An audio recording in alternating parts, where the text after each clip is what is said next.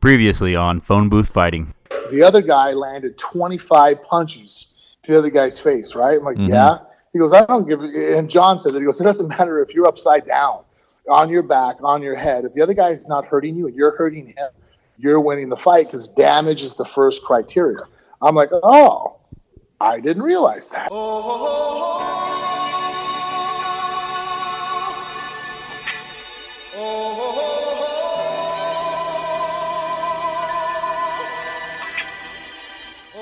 We are back in the bunker in living color on our YouTube page, Frank, at Phone Booth Fighting. You've been traveling, I've been traveling, and once again we meet here in the bunker. Good to see you again. Yeah, man. It feels almost like a stranger island home. I know. It's like we have to get to know each other all over again, like Journey. Like the first night we spent a hotel room together. That's right. That's right. Rediscovering. I get the joy of rediscovering you. That's the line I was looking for from Journey's Faithfully. All right. Before we get this thing started, we have tales of international travel and intrigue to share with you guys. Before we do it, Frank, tell them about Low T Nation. Low T Nation, one of the greatest things as far as keeping a man healthy and on track. You go there, you can have a Brandon. They have a whole facility that of individuals that you can call up, and they'll help guide your doctor in the right direction so you can still use your primary physician, explaining what blood work needs to be done, what tests. And so you go and do the blood work, and then you send it to them. They can go over it with your physician and keep them along, or they have physicians on staff themselves. At that point, they find out if you're lacking in anything. If you are, they can administer the proper hormonal treatment to make sure that you're firing on all cylinders and you're feeling good. And again, the thing that's the greatest aspect of the whole situation is convenience, because we all know that in nowadays time of being hectic and stressed and pressed, if things aren't convenient and laid out for you, then you're not going to continue doing it. So they do the delivery, the drop-off of your 30 days at your home, and you're good to go. LowTNation.com is the website, and as Frank said, the product is delivered right to your doorstep. Hit him up on the website. Brandon usually fields your call personally. He's a Phone Booth Fighting listener, just like yourself. Tell him where you're at physically. He's going to put you in touch with a local lab in your area. A little bit of lab work gets done. They take the ball and run with it from there. We're already hearing from a lot of listeners who are very happy with the treatment, and Brandon tells me he's hearing from more and more of you guys every day. So thank you for supporting Phone Booth Fighting, for supporting LowTNation.com, and keeping it within the Phone Booth Fighting family. This podcast also brought to you, Frank, by Earth's Brew. Plant-based nirvana, relaxation, fusing the best of all worlds, health, taste, efficacy, and experience. I tell you what, I loaded up with about a half a box of Earth's Brew and took it with me on my travels to L.A., and it's popular out there, L.A. way. I found it was almost like a currency I could barter with. I was handing out the samples of Earth's Brew to all my friends and associates out there. So the word of Earth's Brew is spreading, and Frank, you and I always talk about how we use Earth's Brew as a all-natural plant-based way of relaxation after a long day of, in your case, international traveling. In my case, refereeing fights between hookers. We all have our crosses to bear, but the commonality is Earth's Brew is a relaxing antidote to all that stress. It is. It's low calorie. It's adaptable or applicable to any of your diets out there, whether you're a vegan, you're keto, Atkins, you name the diet, it's not going to interfere with it in any which way or form. And you're right, as far as whether you're having a stressful argument with a bunch of strippers or hookers, mm-hmm. or you just you did a 24-hour traveling day and you just want to get back on a sleep cycle. Antidote. I should have gone with my first. Go to earthsbrew.com and enter the promo code PHONEBOOTH for 10% off all orders at checkout. A great deal exclusive to Phone Booth Fighting listeners. Jonathan and Joe over there at Earth's Brew want to take care of you because they are fellow Phone Booth Fighting listeners just like yourself. Earth's Brew, a plant-based taste of nirvana. All right, Frank, I tell you what, it has been a very busy weekend for me. I know it's been a busy, I don't know how many days for you. Camera's doing weird stuff again. Yeah, I'm keeping an eye on it. As long as that counter keeps moving, we're okay. If anybody's listening to the audio-only feed of the show right now, we're having a few camera issues with the YouTube stream, but nothing uninterrupted. So feel free to jump over there and watch the video if you like. You may just hear us produce a little bit on the air while we're working it out. So you were over in Scotland for how many days? Let's see. The family and I, we all met there. Was it a week? Was it 5 days? Sunday night, because I was in Kazakhstan, Almaty, for the ACB. I left on Wednesday, worked all the way through Saturday, and then Sunday I flew to Scotland, and then Jennifer and the kids Saturday flew from here to Scotland. We met up at the airport. Well, actually, it's kind of a funny story. They were supposed to get there about 5 hours before me, and so Corey, my friend that invited us out there with his family and friends, had set up transportation for them. So I'm now in Amsterdam when my wife is taking off from Manchester to go to Aberdeen, which is it's like an hour flight, 50 minute or something like that. So I'm sitting in the lounge at Amsterdam and I'm sitting there and all of a sudden like an hour goes by, no big deal. An hour and a half. I'm like, all right, maybe she didn't turn her phone on directly. There's more things to be concerned about besides checking in with your husband. Mm-hmm. She has all the kids with her, Britt is there helping her as much as she can. But, it was about the 2 hour mark, I got a little that upset. You think those thoughts. I think every once in a while is like, well, what if something were to happen, the plane were to crash, or something that's very improbable statistically, but you can't help because it's your kids and your wife. To think for a second, like, well, what would happen if? Mm-hmm. So all of a sudden, that thought starts striking in my brain, like, oh my God, I just, like, could you imagine? I'm not hearing nothing from them. Can I just alleviate one concern real quick for you in this day and age? You would have an alert on your phone immediately, like a news alert. You would think that. Okay, now, hold on. Wouldn't you? Now, you would think, and probably you're right, but as funny as it sounds, finally, I go up to the front. Hey, is there anything going on with the flight? I have their flight information. Mm-hmm. The girls in the lounge that work with the airport, they call up. No, there's nothing going on. I don't know what you mean. Everything's fine. I'm like, really? It's an hour flight. Now it's been 2 hours. I haven't heard from anybody. So finally the wife calls me. And at first I'm a little angry. Like, dude, what the fuck? You know what I mean? Like, you're not going to call me? She's all, they rerouted our flight. I'm like, what do you mean? She goes, there's a hole in the runway. Mm. Nobody can land in Aberdeen. So that Sunday, there's a hole in the long runway. And they have two of them. But instead of, they couldn't immediately shift over and they didn't know what was going on. They flew them into Edinburgh, Flybe, which then didn't give them any time to get any water or food, threw them on a coach for a 3 hour drive into Aberdeen. So obviously Ronan's a little upset. You think you're landing in 30 minutes and all of a sudden you're told that, no, we got another 3 hours plus driving in the middle of the night at the end of a 24 hour basically travel day. Yeah. And so, so a little bit of stress. So then I went up and I asked the ladies about it. I'm like, hey, there's a hole in the runway. And they're like, no, what are you talking about? So I actually Googled and there was already a news. I'm like, no, look. And they're like calling up like, oh yeah, they're rerouting flights. I'm like, so was my flight going to get rerouted? We don't know. Watch the board. So I sit there for a little bit. And they're not saying that my flight's delayed. And I take off like at 9:30 at night. And I'm sitting there looking. I'm like, what's going on? Am I going to get stuck here now? Because if they can't land, are they just not even going to load the plane? Should I start looking for accommodations or am I going to sleep in the lounge? I don't mind. I sleep on the floor, kick my feet up, and I'm good, And so, sure enough, they called for me to board the plane. I'm like, what's going on? So then I'm trying to figure out what's happening.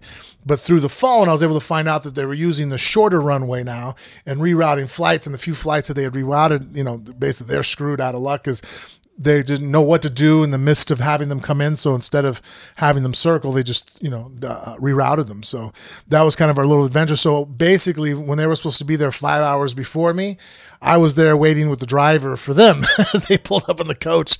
And I'm like, hey, that's crazy. I have heard of, flights getting canceled and you have to get on a different flight and all that kind of stuff. I have not often heard of just getting bussed to your location. Yeah, they dropped him off in Edinburgh, which was still in Scotland at that point. And because that flight's such a short flight, you have people that commute back and forth. There was, there were some school teachers, people that maybe spend the weekend in Manchester or traveling or whatever. And, it's like I said, it's basically like flying from Vegas to LA. It's a quick short flight up and down. And so you think again, I didn't know what was going on, and even the girls at the airport, no one really had any information. question for you. So, I mean, I'm sure you're right. The plane crashed. I'm thinking it'd be a big news item. It'd be alerts everywhere. But you would also think that if a hole's in the runway and it's diverting flights, that would also be probably some pretty, you know, imminent information. Yeah, but you know, it's still the kind of thing you've got to monitor, because while an actual disaster probably would have constituted an alert on your phone, your wife assaulting a gate agent probably wouldn't have. Yeah, so, you know, that would take a little while. So before my wife almost did get arrested off the plane. Oh, what do you know? Yeah. Because she sits there and she gets up, and now everybody's upset, and she's like, hey, this is bullshit, you know? Uh-huh. So the flight attendant on the Flybe hears my wife say, oh, man, this is such bullshit. So she goes, well, you can't use that kind of language. She's all, I'm upset about the situation. What do you mean? I'm telling my friend, this sucks. This is bullshit, you know? Now we got to, you know, drive 3 hours. So girl goes up to the front and Flybe, you need to teach your flight attendants how to have better etiquette, because at that point, the flight attendant goes, this is not our fault. You know, this is, you know, a problem with the runway at the airport, which to me is a very moronic statement. Obviously, the IQ of the flight attendant is not superb, because you're right. It's not your fault, but it is your problem because you deal with the airport. So even though that I know that you didn't go out there and dig a fucking hole in the runway. Right. I know that Flybe didn't crash a plane and create this hole, but because they're part of a service that's providing transportation, and now that an issue's occurred that's inconveniencing your guest, it would have been much more, I think, acceptable for her to go, look, we really apologize for the inconvenience. We understand that this is an issue. You know, we're going to do everything we can to try to help the situation out. I mean, maybe that's because I'm an American and I know how customer service works, and it doesn't so much work in other areas. Well, at least with Flybe, you guys suck. What is Flybe? That is just a cheap... but the thing was, are they just like the Spirit Airlines of Europe? Pretty much, but the problem is that Aberdeen's a small airport. There wasn't a lot of options. Yeah, I think there are 3 different airlines that actually go into Aberdeen. So at the time, I think we chose that one because of just, you know, the layover period. It's like, all right, we can fly on a nice airplane and wait 4 or 5 hours, or we can fly on Flybe and only have to wait an hour or 2. I'm like, it's a 45-minute flight. How bad can a plane B? But then now realizing, I'm like, well, you know, then when you pay, you know, you get what you pay for. When a situation occurred, again, like I'm sitting there going, I mean, and maybe I have a little bit of an advantage because I worked front desk and casinos and hotels when I first graduated high school here in Vegas. So I realized that, you know, just like if a customer to walk up to me and go, hey, my bathroom's leaking. Yeah. I didn't do anything. It's like, well, no shit, Sherlock. I know you didn't walk into my bathroom and kick the fucking toilet in, but it's a problem. So you have to empathize with the guest. Yeah. I understand. I'm sorry for the inconvenience. What can I do to help try to, you know, alleviate the issue? And that's half of it too, is just making somebody who's stressed out feel like they're being heard. Even if for the moment you may not have the ultimate answer. Yeah, no one really wants to hear tough shit. It's not our fault. And basically, that's what the flight attendant came up to the thing, because she wanted to use the thing. You know, this is not our fault. It's like, well, no shit, Sherlock. None of us thought it was your fault. Did you fucking tell your husband to go out there and dig a fucking hole? Like, we get it that it's not your fault, but that, like, you know, to have that type of exchange baffled me. Like, I'm sitting down and my wife's like, this would happen. And then there was a couple school teachers, a couple that were behind her going, yeah, this is what happened. So then I'm like, you know, because, you know, sometimes I'm not going to lie. I know that Mrs. Muir can err on the side of aggressiveness. Oh, you want to come in? Hold on one second. I'm saying, you know whose fault I know it wasn't? Mine. Yes. And the kids. That's whose fault it was not. Right. That's what I do know. Yeah, and so again, no one wants to hear that it's who's. You know, no one's placing blame, but like you said, the first thing concern of customer service is empathizing with the guests, letting them know that they're being heard and understood, that there's a problem, and then being told that, you know, we realize that, you know, this is a problem at the airport. It's a safety issue. You know, we would rather go ahead and divert you guys to Edinburgh than take the chance of causing any kind of malfunction with the plane landing on an. I think that kind of dialogue. I mean, shit, it's all about. I mean, maybe I'm a better ambassador than obviously the little flight, but I mean. I could go up to the front and explain things like, hey, we're all on the same team here. We realize this is a fucked up situation. I mean, probably fucked up, not work out well. So I realize that this is a situation that's not, you know, convenient, but we're going to get through this together and we're going to try to help each other out. And, you know, there's a way to go about shit. You know? Mrs. Muir has the most ingeniously simplistic way of shutting all this down that I witnessed not too long ago. Like when you're having all this kind of thing going on, like you were just very, you know, there's a lot of verbiage involved in everything you just said, and she'll just look at him and go, no, No, that's what she did. The lady started talking to us, and you can let's role play. You do that. You do, I'll actually verbatim. Tell me not to use that kind of wordplay, and I'll tell you exactly what my wife said on the plane. Okay, okay, ma'am, we need you to not use that type. Actually, this is better. Wait. Mrs. Muir, could you have a mic and come in here? Okay, let's give. Hang on a second. Oh gosh, Travis. Okay. You. Okay. All right. Can you hear me? Yeah. Yeah. There we go. She got Travis's mic. Okay. So what happens? Ma'am, please. You cannot use that kind of language. Tell him what you said. I said, please don't talk to me right now. No. Yeah. Man, don't speak to me. Yeah. Why said, I said, please don't speak to me. Don't and then the girl kept trying to. I'm not talking to you. I'm not talking to you right now. The flight attendant. Yeah. And then my wife notified her that, why are you still speaking to me? Yeah, because then she kept talking, and I said, why are you still talking to me? Yeah. I told you I'm not talking to you. Because the kids are on the plane. I'm working. Look at, I'm doing so much better. Yeah. I said, just don't talk to me. Because I'm going to say things that I don't mean.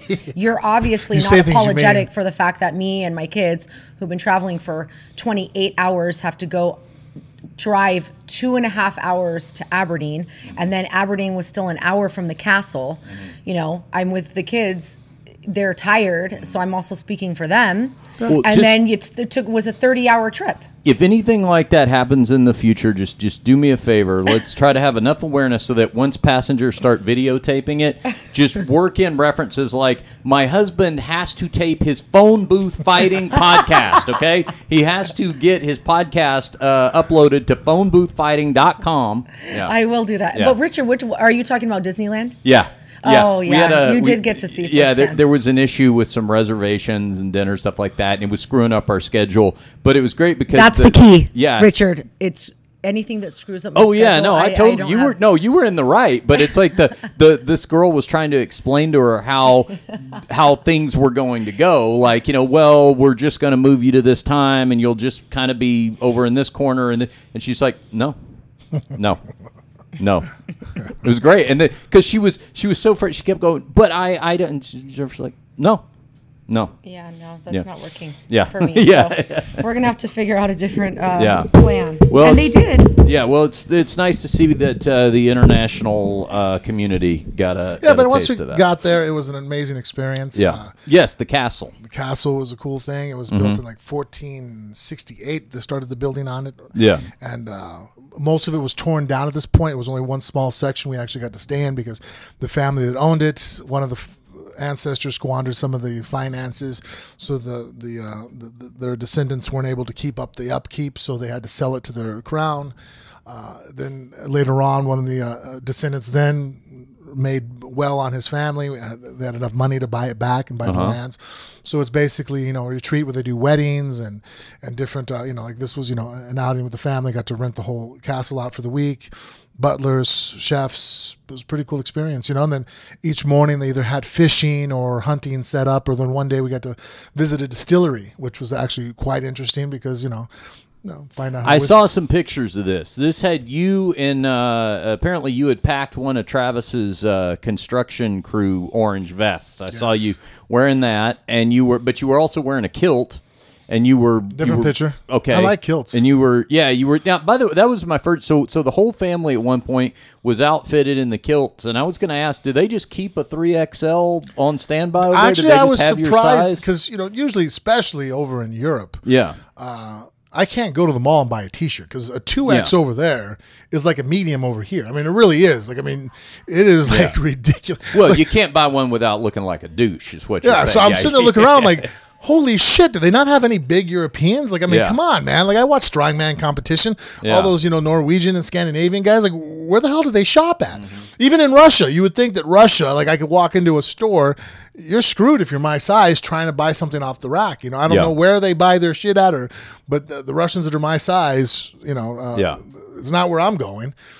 So, so we went to the fitting because Corey's family ancestry is Scottish, and they had the whole, he wanted to do a big family photo of friends and everybody and coworker, and his employees and be all together, right? With the I forgot what's it called. The different color for his clan. Oh, the plaid, or but like whatever it's called something. The man, I don't remember. Mm-hmm. Anyways, we got fitted, and I walked in there, and believe it or not, the Scottish have a lot of big dudes. So, you know, I'm like, oh, all right, cool. So I was okay. They actually were able to, they didn't even bat an eye at it, you know?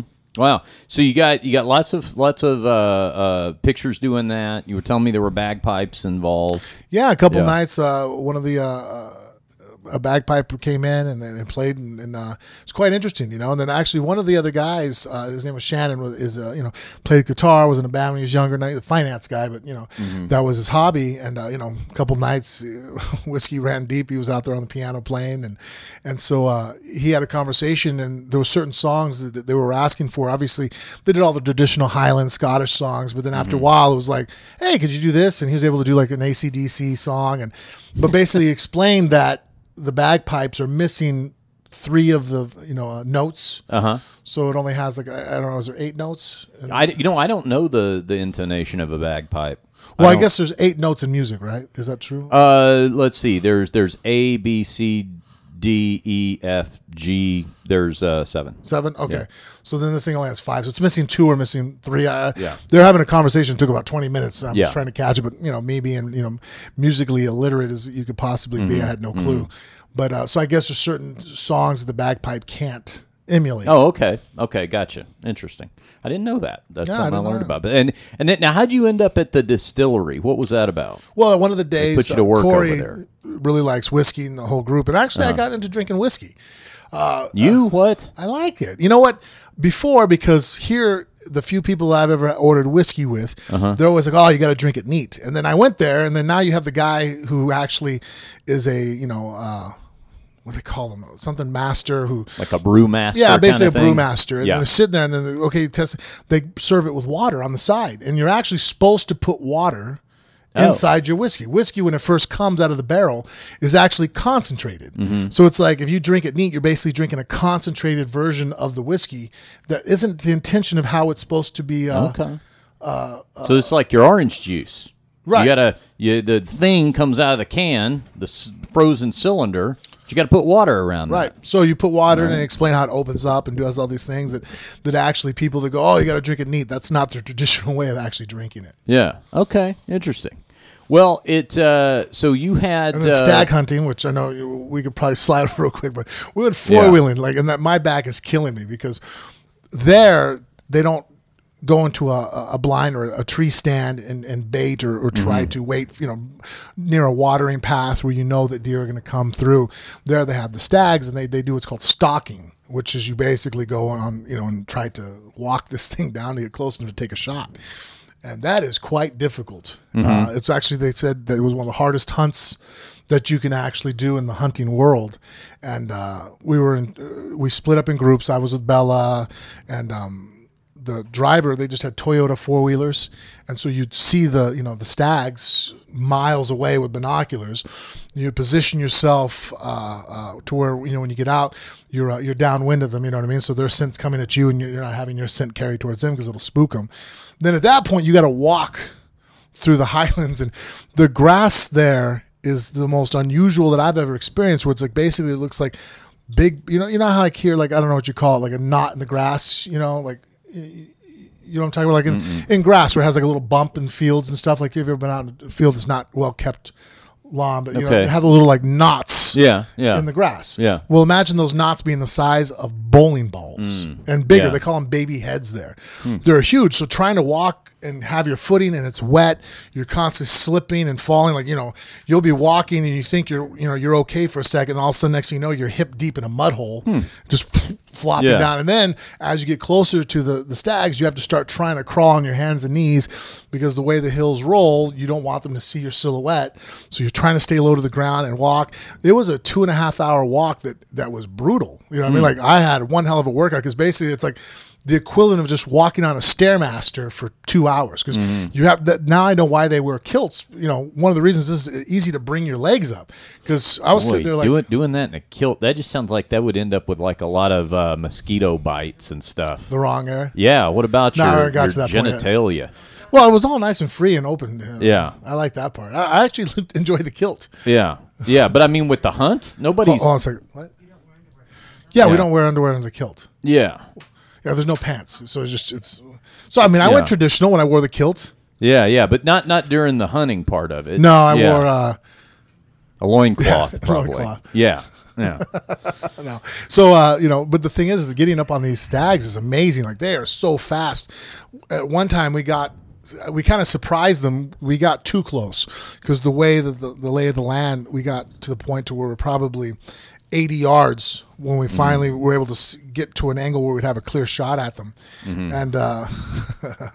And, by that point, Bella tried to set up because she was going to take the first shot and they bolted.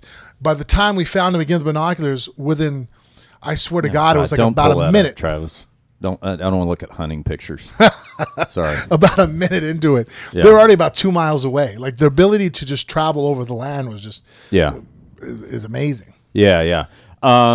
Now, isn't stag male? Yeah, we only shoot the males, and also too, it's just basically, I mean, if you don't do it, the workers have to be paid to go do it because there's too many of them, and they destroy the territory, and they'll actually start starving and feeding off and fighting. So it's actually inhumane just to not have a, life's about balance and about having a natural predator. The only thing is that humans now have eliminated most of the natural predators of the stag because those predators also would prey on us. So now you don't have a top of the food chain. And so now animals like deer, for example, here in the U.S., naturally being killed off by mountain lions and bears, so it keeps them their herds manageable and healthy. Whereas we've killed off almost all the bears and mountain lions because they're obviously dangerous to us too. So now you have it to where, like, in areas where deer just overpopulate, Lyme disease is too crazy. So hunting in that aspect and using it for meat is actually very healthy, and we can step into that realm of being the top predator. So it's kind of like when you mess with the process of natural selection, when you mess with the ecosystem, one spot in it and you're going to forever be playing catch up. Yeah. Yeah. Yeah. Because you took out something that was at that. That's what a lot of people don't understand about the ecosystem is if you pull out one little thing, it's like a house of cards. And that's why too, like, with hunting tags and whatnot in areas where the population of certain breeds of animals are not that healthy and strong, you're not allowed to hunt them, and that's also why we can't shoot the females, because obviously that would eliminate a whole breeding. You have 5 deer and one of them's, 2 of them are male. 3 of the females can be bred if you still just kill one male. The one male can still breed on. Whereas if you start killing the females, you're directly eliminating lineage. But wasn't the idea that it's too overpopulated? Right, but then they keep it within realms. And actually, there's certain times of the season where it is acceptable to shoot the females, but they do population control and understand, like, okay, where can we do to keep this manageable to where, again, it's healthy as far as the species is strong, but not at the same time over, hunted. There's just a balance. And that's why, again, it's regulated by the game and fishing, divisions to make sure that it's not being done improperly.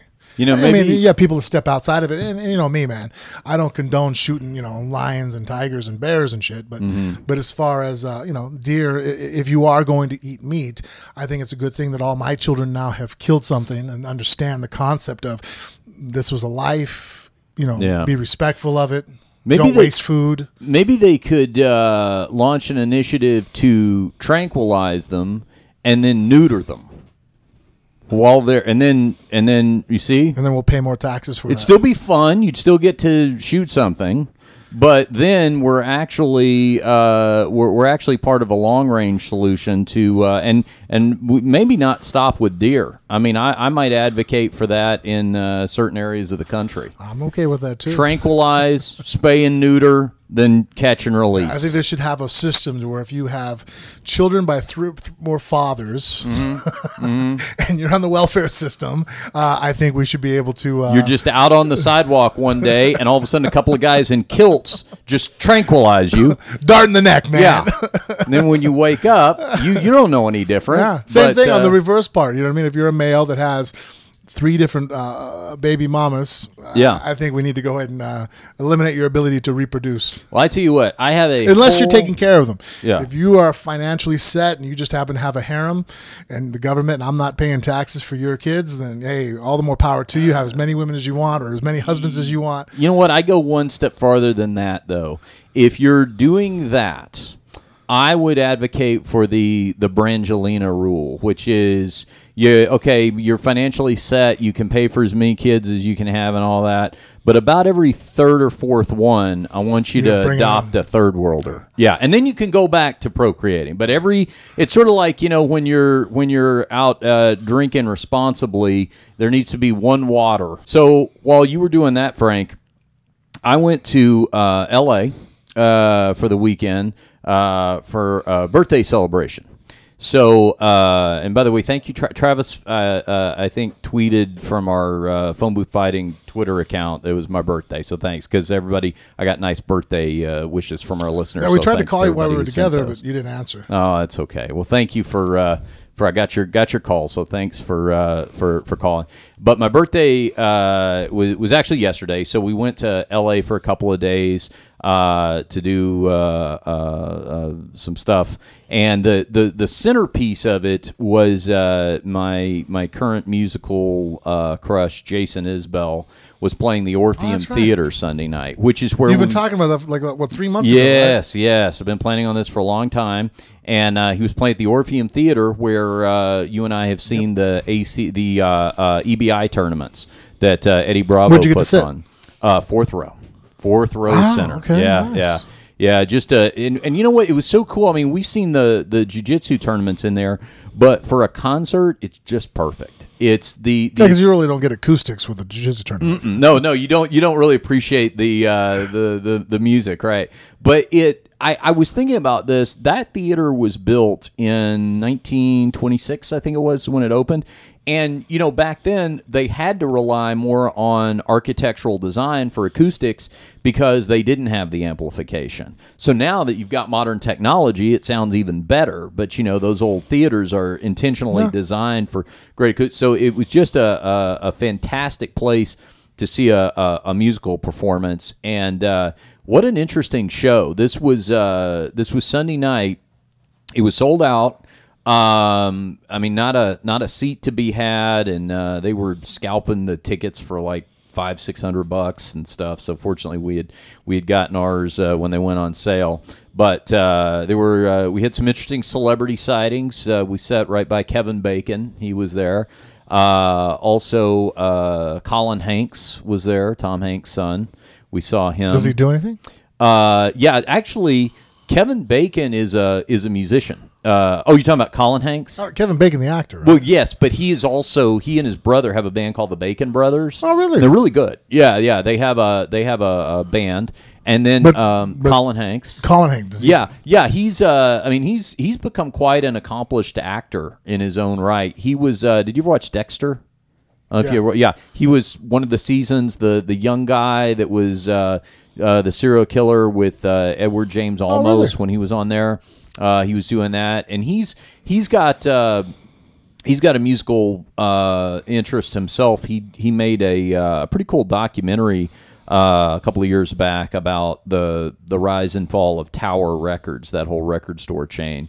So he's in tune to the music scene as well. And then Jason, that was him. Yeah, and then Jason Newsted was there, formerly of Metallica. Oh. And I did not know that Jason was into Jason Isbell the way he was, but apparently he's a fan just like me. He actually brought a bass, one of his basses that he was giving to the bass player in Jason Isbell's band. So that was pretty cool. So it was a great show, great performance. For our British listeners, the show was opened by a guy named Frank Turner and the Sleeping Souls, a British guy who's kind of like a British punk folk singer that was great. I'd never seen him live or anything, and really dug that. So we did that Sunday night. I did a couple other things that I thought you might find interesting. Saturday night, we went to the Comedy Store. We saw Joe Rogan. We saw Mark Maron back to back. And then I like Mark Maron too. Yeah, I like Joe Rogan. Yeah, he's real political and yeah. So here's what's interesting. He's an alpha pussy, right? Yes, yeah, that's right. Mark Maron describes himself as the alpha pussy, which is you've got the alpha male, but the alpha pussy is the guy who makes fun of the alpha male, who does the best job of cutting him down. Yeah, right? He goes, but then this one goes, but you don't say something to him in his face. It's like, what do you mean, man? I'm over here saying it to you. Yeah, yeah.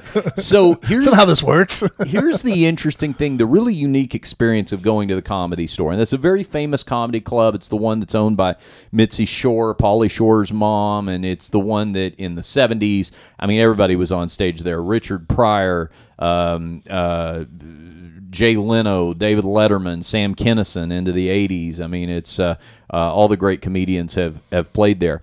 But here's what's interesting about it. When you go there and you're seeing names like Joe Rogan, like Mark Maron, they're not doing full sets, not like their full 1 hour set. Everybody is doing 15 minutes. And you are seeing them do what a lot of times is new material, like stuff they're kind of working out, you know. They haven't done it on tour yet. They definitely haven't done it on television or any part of a special. So it's pretty cool because you're getting to see some top-level guys, you know, you're getting to see how the material begins, you know, like how it comes to be. And so what you do is not. Now, here's the other weird thing about it, too. When you go to a comedy club, normally you've got your, let's say, three comedians on the bill. You got your opener, you got your feature in the middle, and then you got your headliner. And the standard logic is that as it gets further down the bill, each comedian is going to get better or more accomplished. The headliner is booked in that spot for a reason. He's got more time than the opener, et cetera, right? Except, of course, when you come see me. I'm a very tough act to follow. But that's normally the way it works. Not at the Comedy Store, because at the Comedy Store, they turn the room over one time a night. So there's like, I think, a 7 p.m. show and then a 10 p.m. show. We go to the 10 p.m. show. The first comic goes on at 10. The second comic, the last comic goes on about 12:30, 12:45 in the morning.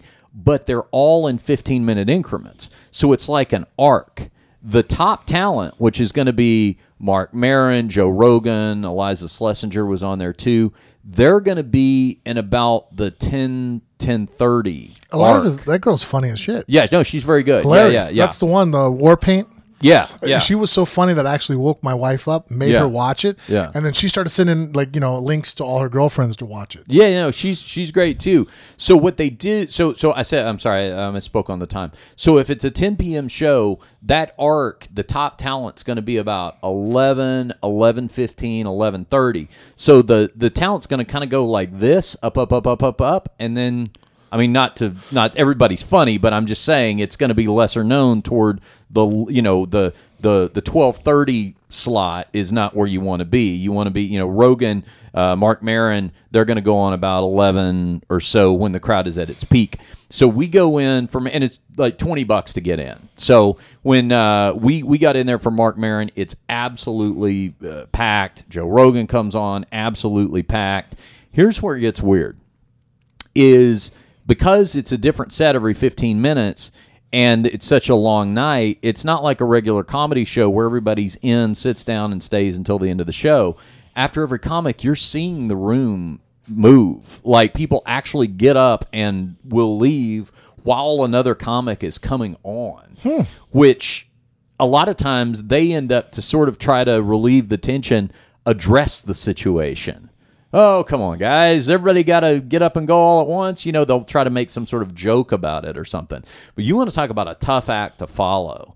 I mean, if you've just had Eliza Schlesinger, Mark Maron, Joe Rogan come on in that order, now imagine being the next comic who, you know, is a funny person. I mean, you've definitely paid your dues to earn your spot in that club, but you're going to be the first in three that doesn't have like a national presence or a comedy special out there or whatever, you know. It'd be like in the, you know, in Bellator, you know, like, I mean, you got your feature bout, your co-main event, your main event, and then what if, you know, the guys coming on right after that had like you know, 3-0 records or almost something. Like your prelims. Yeah, it'd be a tough act to follow. So that was pretty interesting to see it work that way. And then it was also interesting to see them work out new material, because you know you're eventually going to see that stuff on the stage or on Netflix, wherever their special is, but it won't be exactly like that. It'll be tuned,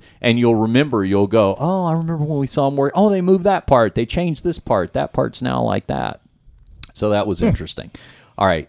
Then we did something, and I think, I don't know for sure, but I think this may be of interest to you for when we go back, because we're going to be there. We'll all be there around Halloween weekend for there's the Disney Halloween party, and there's Day of the Dead at Hollywood Forever Cemetery and all that kind of stuff. So the phone booth fighting crew et al. Will be in the Hollywood area for Halloween weekend. So I was staying at a friend's house who lives right by Paramount Studios, and turns out just about a mile to Doomie's. And so Jennifer and I ate there twice, just walking to Doomie's. It was like I that place is so good. That wouldn't have worked for me. No, you wouldn't have enjoyed the walk? I wouldn't have been able to walk back. Oh, yeah. I can't even sit in my chair when I'm there. I'm telling you what, it actually helped that we did walk back. We commented about that. Like, it just kind of got the blood flowing and everything, because I know the first thing you want to do is just stretch out and crash after Doomie's. Food coma. Yeah, you've heard us sing those praises. But we're on our way walking to our first of two visits to Doomie's, and I pass by a building that has a banner outside that says, Dearly Departed Tours. Now, this is, you know, you hear of the Hollywood celebrity tours and all that kind of stuff. They drive around the bus. They show you stars' homes and stuff like that. This is a tour that's going to take you to famous Hollywood death sites. It's going to take you to, it's going to show you where all the Manson murders happen. It's going to take you to... What about that shooting that I was sleeping at? What, you did what? Remember when I fell asleep, you left me there like, hey... Do you know who died here? Oh, that one. Yes. Robert Blake and Bonnie Lee Bakley. Right. Yes, they'll take you to that one. Exactly. Where I took a nap. Yeah. In the car. Yeah. So we go in, and we start talking to the guy who runs it. Now, for our British listeners, they're going to be interested in this. Do you know the name Graham Norton? No. Okay. He is a huge star in England. He's like, I don't know, he's, I don't know if you would call him like their Jay Leno, or he's I guess a talk show host. Oh, so Brian Lacey would know him. Yeah. I mean, I looked him, he's like the eighth most influential entertainer in England or something like that. I mean, it's a huge name. Our British listeners are probably smiling right now because they're like, wow, these guys have no idea, you know, but I have heard the name, so I know he's a big name. Well, the guy that runs this tour... Graham Norton is openly gay, and the guy that owns this place was his boyfriend for like 5 years or something like that. Well, now he runs this tour, and they have like these buses that you get in. They take you all around. They even have different themes on different tours. So there's specifically a Manson tour. There is specifically a rock and roll tour where they're just taking you to where, you know, Janis Joplin died, where Jim Morrison hung out, stuff like that, if you want to see the music side of things. Then they have a tour that's just specifically old Hollywood. Here's the... oh, gosh, sorry. Thanks, Jennifer. Here's the flyer for it. You can peruse that. So, first of all, interested...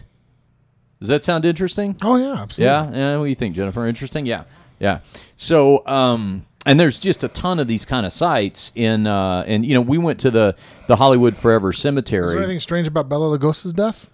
Bela Lugosi, who played Dracula, was a heroin addict. And oh, really? Yeah. I didn't know that. Yeah, he was an old school junkie, and he had fallen on hard times. Did you ever see the movie Ed Wood? With Johnny Depp. He played a film director. It was in black and white. I didn't see it, but okay. I know the movie. So that's a true story. Ed Wood was a guy who was known as making like these B-level horror movies.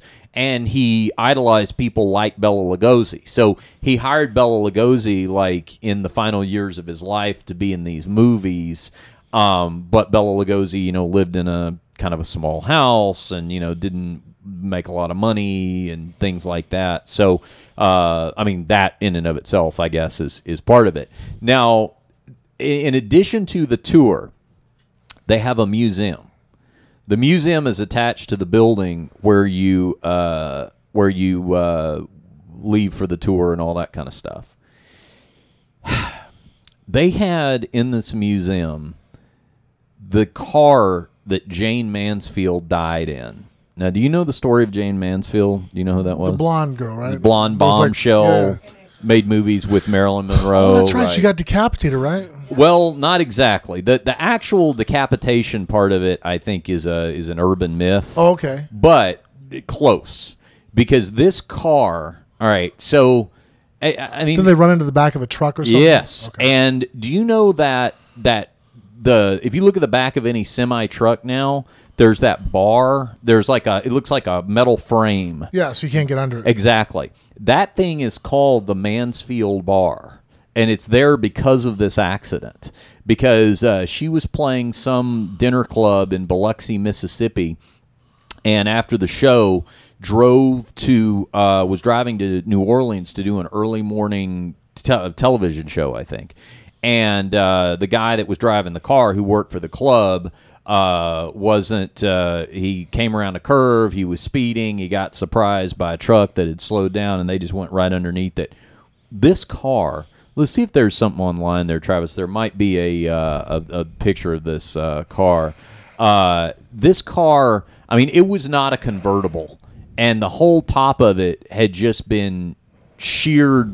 I mean, it's still attached, but it looked like the top of a convertible, like, you know, when it's halfway raised before the top of it has gone into its little area. It's a good thing that I always lay in the backseat of cars.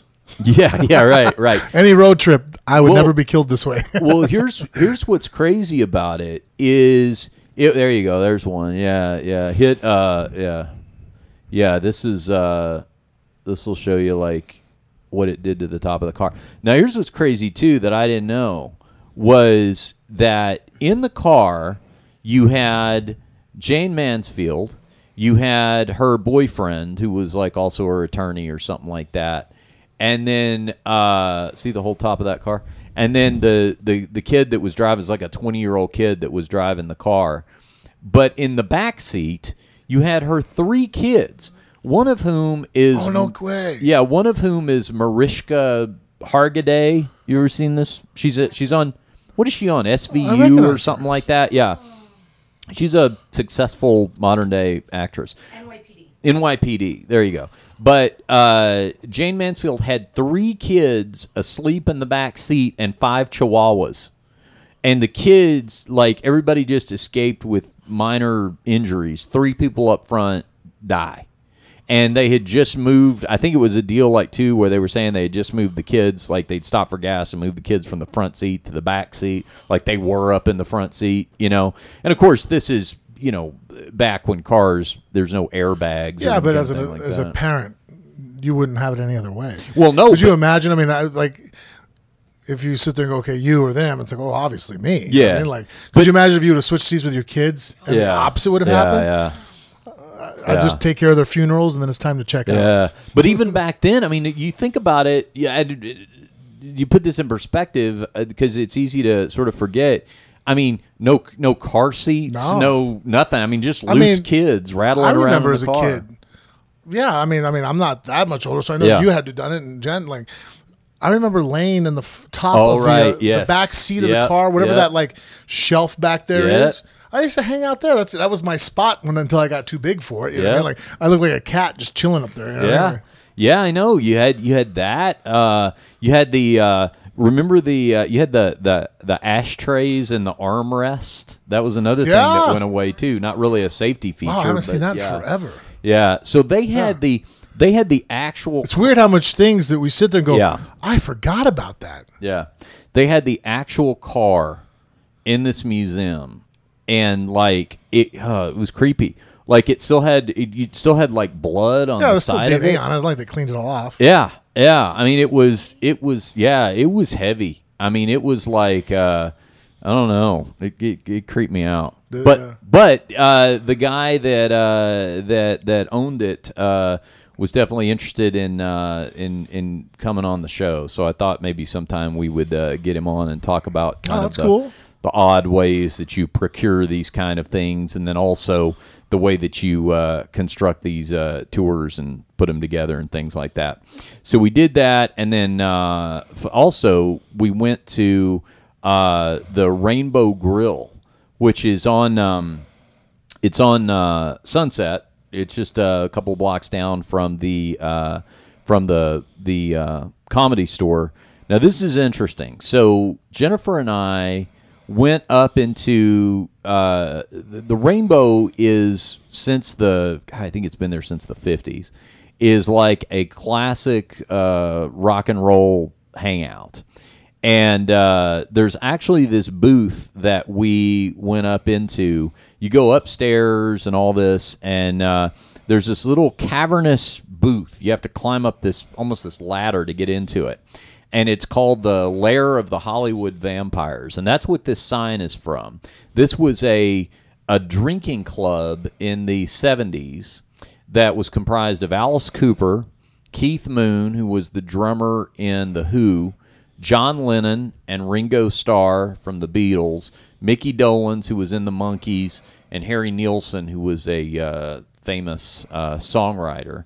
And they would all hang out there, and this sign that's up here on our screen right now was actually put up back then, and it still sits there.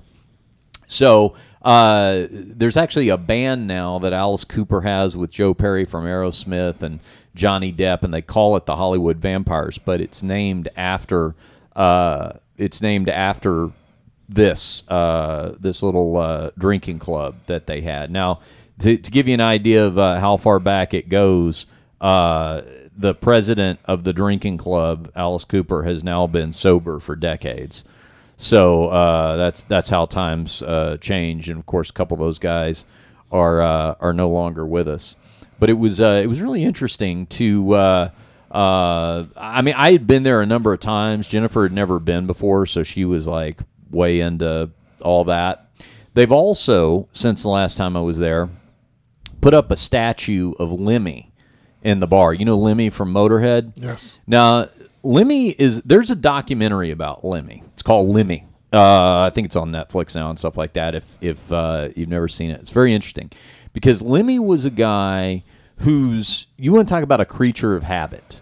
This guy, Motorhead was a world-renowned band, not getting a lot of commercial radio airplay, of course, but selling, millions of records over the decades and a huge international presence. Lemmy lived in L.A. He lived in a small apartment right off the Sunset Strip, right up until the day he died. It was packed full of stuff. Like, you would call it junk, but you'd probably be really fascinated by it because it was a lot of, like, World War II weaponry and things like that, like guns and swords and, kind of like being here. But there's a lot more square footage here to spread the weaponry collection out. This was a very small space. And he lived there, and then every day that he wasn't on tour, he would go to the Rainbow Grill, he would sit on the same bar stool and play the video poker machine obsessively, sort of like your Clash of Clans. And he did it for... Hold on, I'm looking things up as you're talking. He did it for so long. Wikipedia. And he did it for with such consistency that when he died, I guess it was last year he died. Seems like it's been about a year, maybe two now. They erected a full-size statue. To look up Lemmy statue, I bet there's a picture of it. They put it in the bar. It's a full-size statue right next to the video poker machine that he always played every day, and his special bar stool is now enshrined. That's when you know you are a good customer to a bar. Yep, that's it. Oh my God, that's so funny. This is that thing. How did he die again? He just, years of abuse to his body. But he wasn't really that old, right? Not that old. I think he was like very early 70s. He might have been 70. I thought he was even in his 60s. He might have been late 60s. Yeah. But he was, I mean, he made no apologies about the fact that he, you know, lived hard, but he was also one of those guys that, yes, he did live hard, but so consistently that you never really saw him appear drunk. You know what I mean? He was just one of those guys that was always a hard drinker without ever, he wasn't ever falling down drunk. That's actually one of the things that gets talked about a lot in the documentary. But this life-size statue of him encased in this marble now stands next to the bar stool that he always sat on and the video poker machine that cool. Yeah. So that's what we'll do for you. We'll have a life-size Frank Muir statue, and then right next to it, we'll just have Clash of Clans pulled up on your phone. We'll just have the phone sitting there in a little glass case next to the statue. So that's my idea of a good time. Exactly. 70. Okay, he died at 70. But yeah, that's, you know, people aren't really. For a hard life, that's a pretty good life. Yeah. It's kind of like, what's his name? Ozzy Osbourne. Yes. How the hell is that guy still alive? I know. Do you know we actually. Keith Richards. Yeah. Do you know we actually made a decision, Jennifer and I, based on that very thing you just pointed out about Ozzy Osbourne? Because OzFest is coming at the beginning of November, and we had a choice. The one OzFest is taking place out in right by, I guess it's like San Bernardino, like 3 hours from here at the Glen Helen, whatever they call it. Travis, you know what that's called, right? The campgrounds or whatever. Amphitheater. Yeah, out there. Ozzy Osbourne's 68. Yeah. So so OzFest is Ozzy's playing one night there, and then the next night it's being headlined by Marilyn Manson and Rob Zombie. I've seen Ozzy more times than I can count. And I've seen Manson and Rob Zombie as well. But Jennifer had never seen any of them. And so we were talking about, well, should we go? Which day should we go? I mean, it's big festival lineups. And we're like, well, there's this lineup this day, this lineup. And we actually decided based on, you know, I don't know how long Ozzy Osbourne's going to be around. Like, when is it? November 5th or 6th, whatever the Saturday is. Hey, if I'm in town, would you want to go? Whose daughter is that? That's Ozzy's daughter. Yeah. She was the one who wasn't in the show. I thought the daughter was really big. Yeah, that's the oldest one. That's Amy. Yeah. If you're in town, let's load up the car and go. Yeah, that'll be fun. Yeah, it's a Saturday. It's either whatever November 5th, 6th, whatever that Saturday is. Yeah. Nope, I'm in Sweden. There you go. Boy, how many dreams get crushed these days based on that?